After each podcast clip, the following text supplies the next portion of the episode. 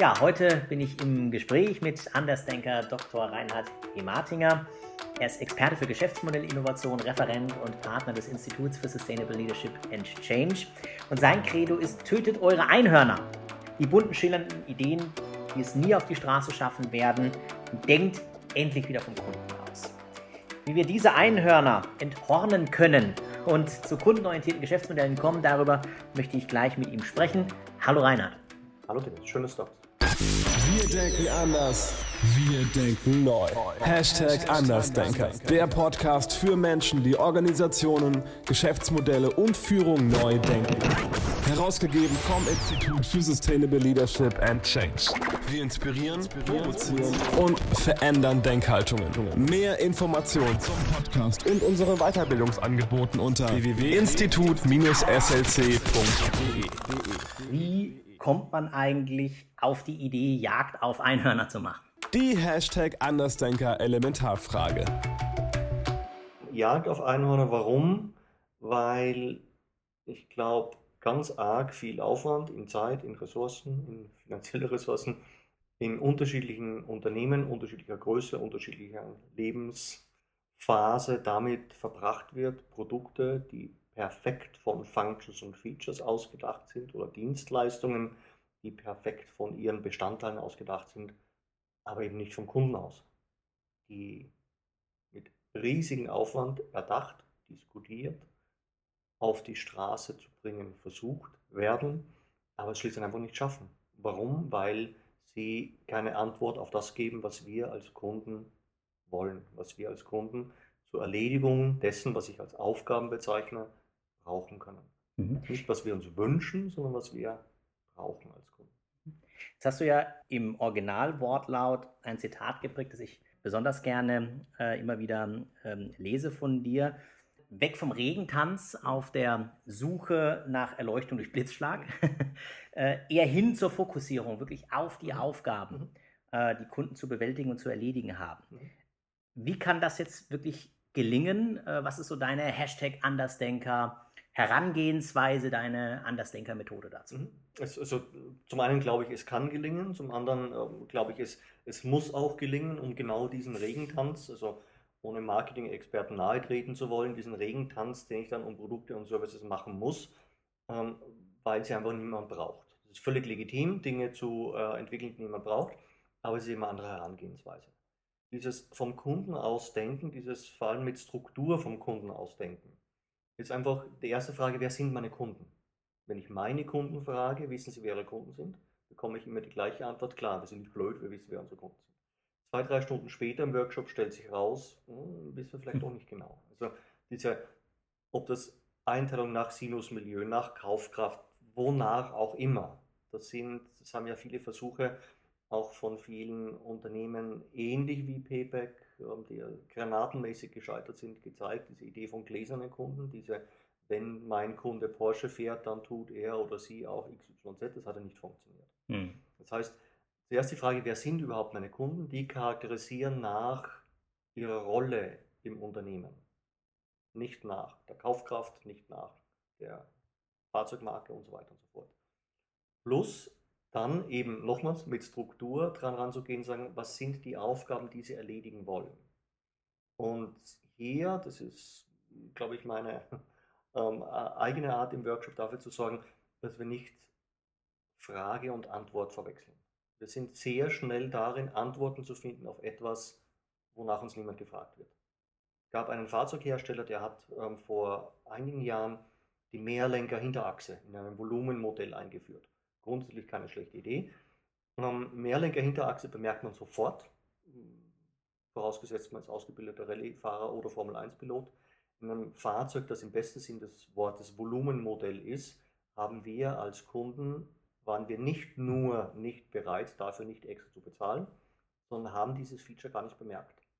Das heißt, nicht nur, dass wir nicht ähm, bereit gewesen wären, dafür extra zu bezahlen, wir haben es nicht bemerkt. Mhm. Das heißt, der Hersteller hat ähm, riesig viel Aufwand getrieben für etwas, was uns als Kunden nicht nur gleichgültig wäre, sondern wir haben es nicht mal bemerkt.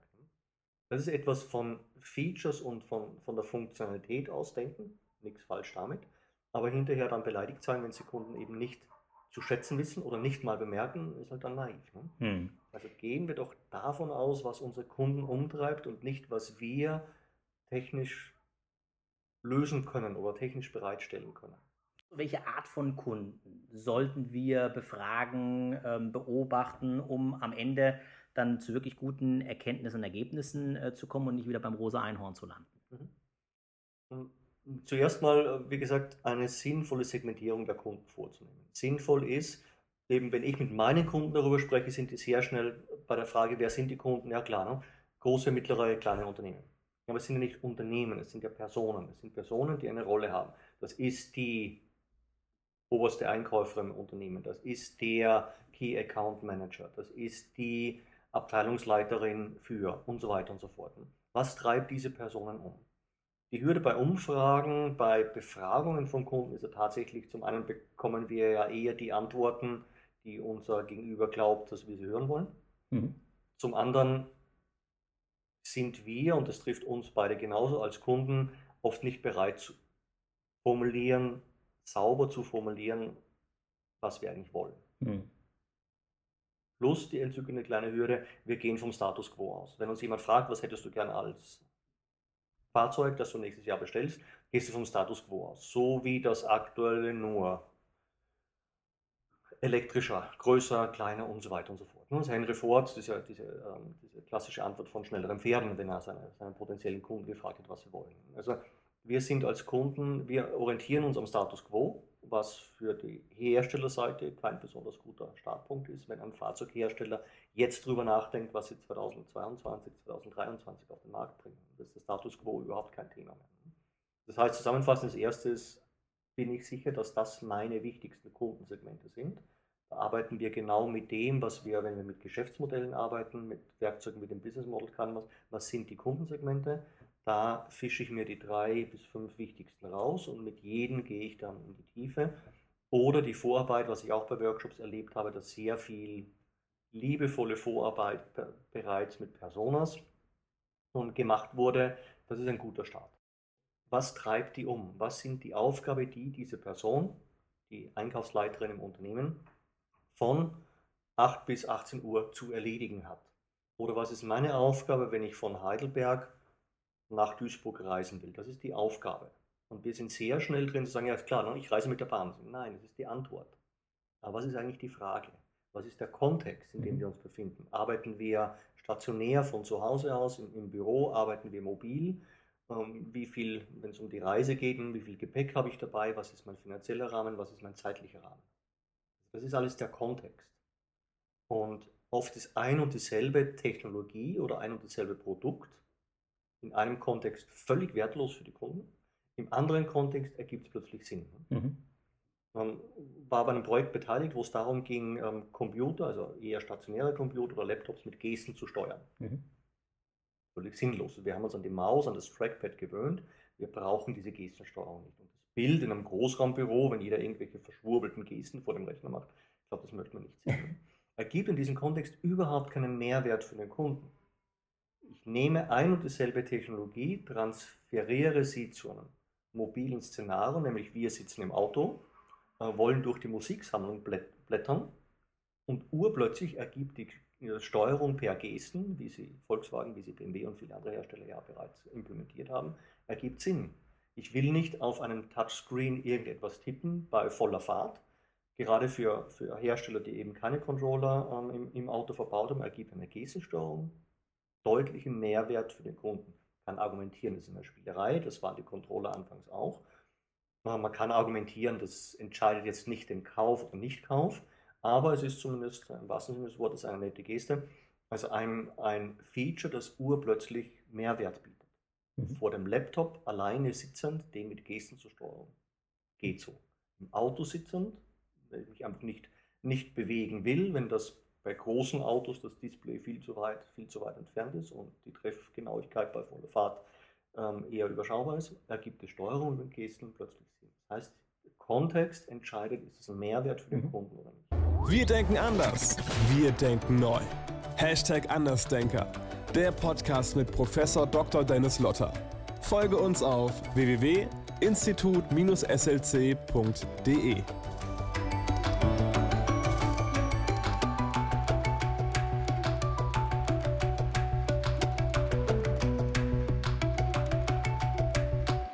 sollten sich denn überhaupt Mitarbeiter von etablierten Unternehmungen, die auch schon erfolgreiche Geschäftsmodelle ja am Markt haben, die vielleicht auch schon marktführend sind, warum müssen die sich im Rahmen ihres Business Development Managements mhm. aus deiner Sicht mit, mhm. mit, mit Geschäftsmodellinnovation mhm. beschäftigen? Mhm. Das ist, ähm, glaube ich, manchmal schwierig zu verstehen für Mitarbeiter etablierter Unternehmen oder Konzerne, dass die nicht ewig leben. Also die Konzerne. Hm? Und Geschäftsmodelle leben nicht ewig. Also ähm, Produktportfolio ist jeden verständlich, warum es ein Portfolio an Produkten gibt, warum es einen Produktlebenszyklus gibt. Das ist, glaube ich, verstanden. Aber genauso gibt es einen, einen, Lebenszyklus von Geschäftsmodellen. Ohne Nespresso nahe treten zu wollen, ich bin, bin Kunde und Opfer zugleich, ähm, der Stern hing schon mal höher. Mhm. Also wir, wir dürfen annehmen, auch durch damals illegale, jetzt legale Konkurrenz, dass Nestle mit Nespresso vermutlich in den nächsten zehn Jahren nicht so viel Geld verdienen wird wie in den letzten zehn Jahren. Das ist meine Vermutung. Ich hoffe, das, ich hoffe und wünsche das Beste. So, was ist die nächste große Nummer nach Kaffeekapseln? Also wir sind uns einig, das Geschäftsmodell von Nespresso besteht hauptsächlich darin, Kaffeekapseln zu verkaufen, weniger Kaffeemaschinen. So, was ist die nächste große Nummer? Nahezu ein und dieselbe Technologie, wie sie Nespresso verwendet oder, oder Nestles Dolce Gusto-Reihe verwendet, für eine neue Zielgruppe. Und wenn man weiß, dass Nestle mit, mit Milchpulver groß wurde, wäre dieser Schritt oder ist dieser Schritt eigentlich völlig logisch. Sagen, was ist die nächste Zielgruppe? Plus Eltern, die bereits beispielsweise Kaffeekapseln von Nespresso oder Dolce Gusto oder von welchen Hersteller auch immer verwenden, sind schon gewöhnt an diese Technologie. So, das sind, ist genau die Zielgruppe, genau im richtigen Alter, die ich haben will, die möglicherweise Kinder bekommen. Für die der Schritt von Käffchen zubereiten mit Kapseln zu Kindernahrung zubereiten mit Kapseln gar kein so großer. Das ist ein Beispiel für ein Produktportfolio und damit verbunden ein Geschäftsmodellportfolio. Mhm. Wer ist meine Zielgruppe? Was ist der Nutzen? Was sind meine Erlösmodelle? Was sind meine Kanäle? Und so weiter. Also die Elemente eines, eines, eines Geschäftsmodells. Insofern lohnt sich sehr wohl für äh, auch Mitarbeiter etablierter Unternehmen darüber nachzudenken. Alleine, das muss nicht immer die volle Dröhnung sein. Dieses, wir enden ein Geschäftsmodell und beginnen mit dem nächsten. Das ist ja nicht realistisch, sondern irgendwo wird etwas auslaufen und es wäre sinnvoll, bevor mein aktuelles Business keine äh, brauchbaren Erträge mehr abwirft, darüber nachzudenken, was ist meine nächste große Nummer. Ein Schweizer Hersteller von Durchflussmessgeräten beispielsweise verkaufte und verkauft immer noch diese Geräte Messgeräte, Pumpen, was auch immer pro, pro Stück. So, was sind potenzielle weitere Erlösmodelle? Verkaufe ich pro Stück? Verkaufe ich, dann bin ich immer vergleichbar. Mhm. Hersteller A verkauft seine Pumpe, sein Durchflussmessgerät, sein was auch immer pro Stück. Hersteller B tut das genauso. Was wäre, wenn ich daraus Services mache? Ich verkaufe einem großen Chemiehersteller diese, diese äh, Messgeräte, 1000 Stück, plus Services. Jedes dieser Geräte hat, wird mit einer SIM-Card geliefert. Was, ist, was will der Kunde eigentlich? Der Kunde will nicht die blöden Messgeräte, der Kunde will ein Ergebnis damit. Das heißt, ich verkaufe das Resultat, ich verkaufe beispielsweise im Sinne einer vorbeugenden Instandhaltung, verkaufe ich die eingebaute Warnung. Es wäre sinnvoll, dieses Gerät in der nächsten Schicht zu tauschen oder im nächsten Monat zu tauschen idealerweise nicht während des laufenden Betriebes, sondern während der Nachtschicht, während einer Pause und so weiter und so fort. Das heißt, der Wert, den ich den, den Kunden verkaufe, ist die rechtzeitige Warnung, dass nicht ein Betrieb, im schlimmsten Fall ein gesamtes Werk, im vollen Betrieb runtergefahren werden muss, weil etwas defekt ist, sondern ich verkaufe die rechtzeitige Warnung, die dem Kunden teilweise einen Millionenbetrag hm. ersparen kann.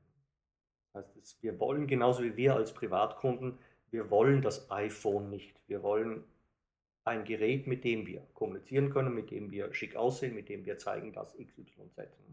Das ist für ähm, gerade ähm, Mitarbeiter etablierter Unternehmen manchmal schwer zu verstehen.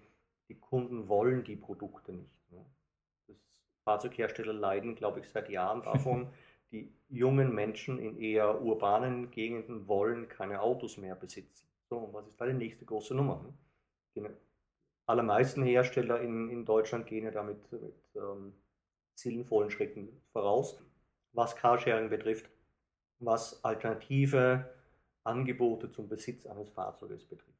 Das ist am offenkundigsten, die Zielgruppe will die Produkte nicht mehr haben. Die Zielgruppe möchte durchaus Mini Cooper fahren oder smart fahren, das will ich nicht mehr besitzen. Mhm. Was mache ich mit denen? Das ist ein Beispiel dafür, dass etablierte Hersteller, die ja nichts falsch machen, das heißt, es ist ja keine Kritik am aktuellen Business, das ist nur ein Versuch der Überleitung von mhm. dem, was im Moment noch funktioniert, zu dem, was künftig funktionieren könnte. Also das heißt, Geschäftsmodelle haben auch so etwas ähnlich wie Produkte und Lebensmittel ein Verfallsdatum. Und dessen ja. muss ich mir im Grunde genommen bewusst sein. Der Hashtag Andersdenker Methodentipp. Inwiefern ähm, hilft mir denn dieser Lean Startup Gedanke, mhm. um auf Geschäftsmodellinnovation zu kommen oder im Kontext von einer Geschäftsmodellinnovation? Lean Startup heißt ja, heißt ja nichts anderes als mit so wenig Aufwand wie möglich zu starten. Mhm. Das heißt, als Impuls, als Angebot auch hier wieder mal einen Schritt zurückzutreten, die Frage, was braucht es denn tatsächlich? Brauche ich diese fünf zusätzlichen Mitarbeiter und diese schicken ähm, Büros plus die drei Dienstautos plus eine Assistentin plus, plus, plus, plus, plus. Brauche ich das alles, bevor ich überhaupt mal starten kann? Wie kann ich mit möglichst wenig Aufwand starten? Wie kann ich meine Annahmen über den Markt, über den adressierbaren Markt, über die Zahlungsbereitschaft potenzieller Kunden testen? Der große Sascha Lobo, die Ikone der, der New Economy in Berlin, meinte mal, wenn man Facebook Friends für Freunde hält, sollte man wieder vor die Tür gehen. Und es ist ähnlich, wenn ich die eigenen Annahmen vor, für wahr halte, ist es auch mal sinnvoll, vor die Tür zu gehen. Im wahrsten Sinne des Wortes vor die Tür zu gehen. Und bin ich zufrieden, wenn ich 10 Personen frage, wenn ich 100 Personen frage, wenn ich 200 frage. Aber das ist gerade im Unternehmenskontext, das ist nicht schwierig. Es sind viele Menschen an einem Platz. Und wir sind alle Kunden von etwas. Das heißt, wir haben ein sehr gutes Gespür dafür, ist das im wahrsten Sinn des Wortes etwas wert? Sind wir bereit, diesen Betrag pro Stück, pro Monat, pro Klick, pro Jahr zu bezahlen? Das heißt, zusammenfassend, mit möglichst wenig Aufwand zu starten. Mhm. Wenn ich die ersten Teilerfolge vorweisen kann, gibt es, glaube ich, kaum ein Unternehmen, dem es besonders schwierig ist, dafür zusätzliche Mittel zu bekommen. Aber mal zu starten, mit möglichst wenig Aufwand zu starten und nachzuweisen, es lohnt sich, gemeinsam ein wenig Aufwand zu treiben. Das ist, glaube ich, die Essenz von Lean Startup. Mhm. Jetzt hast du ähm, ja auch schon für Konzerne gearbeitet, wie Airbus, SAP, Infineon. Ähm, was ist so deine Erfahrung? Wie können da solche komplexen Organisationen aus diesem konditionierten psychologischen Trägheitsvektor ähm, austreten? Was, was, was wären da so für Möglichkeiten aus deiner Erfahrung heraus? Mhm. Beispiel von, von ähm, Nokia und Apple. Nokia hat äh, sehr lange sehr viel, sehr viel Geld verdient mit einer proprietären Lösung. Es war, wenn wir uns erinnern, wir hatten Mobiltelefone von Nokia oder von Siemens Mobile. Und es waren ja Glaubenskriege, die da geführt wurden. Der Erfolg und auch der Erfolg genauso wie von Apple iPod stellte sich nicht durch die Überlegenheit des Produktes ein. Der iPod konnte nichts besser, was nicht ein handelsüblicher MP3-Player auch konnte sondern das Angebot der Plattform, die damals hieß iTunes und die jetzt eben jetzt heißt iTunes Plus, plus App Store. Also wo, ähm, Frage an unsere Kunden, wo können Sie eine Plattform anbieten im Sinne aller Beteiligten? Und bevor wir reflexartig ähm, uns in einer Ecke zitternd zurückziehen und wenn das nie und nimmer öffne ich Teile dieses, dieses mhm. Angebots, dieses Produkts, dieses, dieses Services, wie gesagt, es gibt ganz, ganz wenige Beispiele in der Geschichte, wo Hersteller nachhaltig erfolgreich waren durch den Schutz ihres, ihres Angebotes. Irgendwann sind die rechtlichen oder technischen Möglichkeiten, etwas zu schützen, abgelaufen. Das hat Nestle mit Nespresso gelernt, das hat Lego auf die harte Tour gelernt, irgendwann läuft das Patent aus. Der Versuch, den klassischen Lego-Stein als 3D-Marke zu schützen, ging ja, ging ja sensationell in die Hose.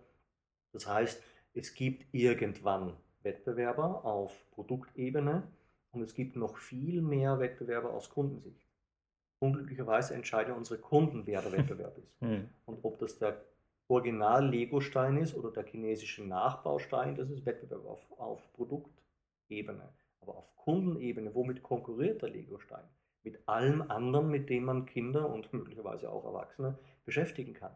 Das heißt, die erste Frage könnte ja sein, wie sehen meine Kunden den Wettbewerb? Wir sind als Hersteller oder Dienstleister fixiert auf unsere ähm, oft, oft sehr schmale Nische. Und wenn wir als Wettbewerber empfinden, das ist nicht das gesamte Bild von dem, was unsere Kunden als Wettbewerb zu unserem Produkt oder zu unserem Angebot empfinden. Das heißt, ein erster Schritt könnte genauso sein, versuchen den Blick mal ein wenig zu weiten. Und auch hier haben wir, glaube ich, als Hersteller oder Dienstleistung immer ein Portfolio aus lieben Kunden und nicht so lieben Kunden. Warum beginne ich nicht mal mit den, mit den netten Kunden, die bereit sind, auch was für mich zu tun? Es gibt genug Hersteller, die sehr gut davon leben, dass wir als Kunden kostenlosen Vertrieb für sie übernehmen, wie beispielsweise Apple oder kostenloses Marketing. Mhm. Warum beginne ich nicht mit denen und sagen, so aus Kundensicht, wiederum aus dem, was die Kunden erledigt haben wollen, wer ist der Wettbewerb? Und eben diese Sicht in Functions und Features und in Produkten mal zumindest als Gedankenexperiment für einige Minuten mal beiseite zu schieben und den Blick weiten auf das, was unsere Kunden umtreibt. Und dann werden wir sehen, dass ein viel größeres, unglücklicherweise viel größeres Portfolio an Produkten und Services unser Konkurrent ist. Mhm. Wir haben ja bei uns äh, in der Akademie Präsenzseminare zu agilem Business Development, wo wir uns ganz viel und intensiv mit Geschäftsmodellen beschäftigen, mit Innovationen. Wir haben äh, ein ausführliches, ähm, eintägiges äh, Format, wo du das ganze Thema Geschäftsmodell Innovation beleuchtest äh, den du auch, auch leitest bei uns, ähm, ohne etwas vorwegnehmen zu wollen. Aber was ist da der Deal denn für unsere Teilnehmer, die an diesem Workshop ähm, äh, partizipieren? Mhm. Ich denke, der Deal ist in einem doch eher kompakten Format eines Tages, das ist eine überschaubare Investition, wenn wir, wenn wir ehrlich sind, dieses Denken in Geschäftsmodellen, dieses Weg von Funktionalität, dieses Weg von, von Functional Features, das können wir, da sind wir gut, überhaupt keine Frage. Und das ist auch keine Kritik an dem, was, was bisher im Unternehmen, im Unternehmen geschah, aber einfach mal die Kamera zu drehen und weniger aus Herstellersicht, woran nichts falsch ist, und mehr aus Kundensicht, weil es eben den Blick öffnet für, was ist das, was meine Kunden als Wert empfinden. Und zumindest meine Erfahrung mit ähm, Workshops, Vorträgen, ähm, Seminaren und Beratung ist, da sind wir nicht gut drin. Dieses der eigentlich gar nicht so schwierige Schritt, eben in Nutzen für den Kunden, in Wert für den Kunden zu denken. Der Hashtag Andersdenker Buchtipp. Wenn wir auf der Nachttisch schauen, welches Buch liegt dort und kannst du uns ähm, empfehlen? Tatsächlich empfehlen kann, ist das neueste Werk von Clayton Christensen, heißt Competing Against Luck. Wie so oft, wenn man etwas Original Englisches übersetzt, ist die deutsche Version so lala. Mhm. Die englische, bei ausreichend englischen Englischkenntnis kann ich das wirklich empfehlen. Clayton Christensen hat diese Idee von Jobs to be done ja nicht erfunden, aber er hat sie vor Jahren, Mitte der 90er, publik gemacht. Und gerade im englischen Original versteht man auch sehr gut, was damit gemeint ist, dieses in Aufgaben das, des Kunden denken. Mhm. Uneigennützig empfehle ich ähm, ab ungefähr März äh, mein Heftchen, das bei Springer erscheinen wird, mhm. als, als Essential, das heißt sehr sehr schlank in ungefähr 30 bis 40 Minuten gut zu studieren, wird heißen Produkte und Services vom Kunden ausdenken und ist eine Einführung auch in das Werkzeug, das wir Customer Jobs Canvas äh, nennen, das eben, was ich vorher andeutete mit Struktur vom Kunden ausdenken, dabei hilft. Es sind ähm, auch ausreichend reale Beispiele drin, dass man das auch in die eigene Realität, glaube ich, gut übersetzen kann. Das wird eben in Deutsch rauskommen. Und als kleines Goodie, diejenigen, die deinen Workshop bei uns besuchen, bekommen auch entsprechend dieses ähm, Buch als Gastgeschenk für jeden genau. Teilnehmer. Die beste Methode für Unternehmen, ein Einhorn zu töten, ist die eigene Produkte und Dienstleistungen mit Struktur aus der Sicht des Kunden zu betrachten. Mhm. Ein gutes Geschäftsmodell sollte von den relevanten Kundensegmenten ausgehen und als zentrales Element die Frage, was ist tatsächlich im wahrsten Sinne des Wortes unseren Kunden etwas wert, beantworten können. Geschäftsmodellinnovation ist der nächste notwendige Schritt für kleine und große Unternehmen.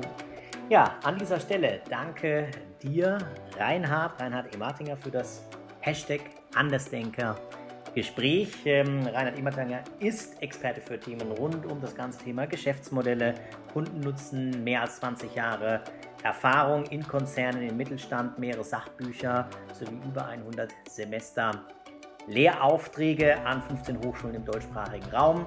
Ich denke, damit ist alles gesagt ähm, und gibt deinen Worten auch entsprechendes Gewicht. Danke für deine Zeit. Hashtag Andersdenker. Der Podcast mit Professor Dr. Dennis Lotter. Danke für deine Bewertung und Weiterempfehlung in deinen sozialen Netzwerken. Mehr Informationen zum Podcast und unseren Weiterbildungsangeboten unter www.institut-slc.de.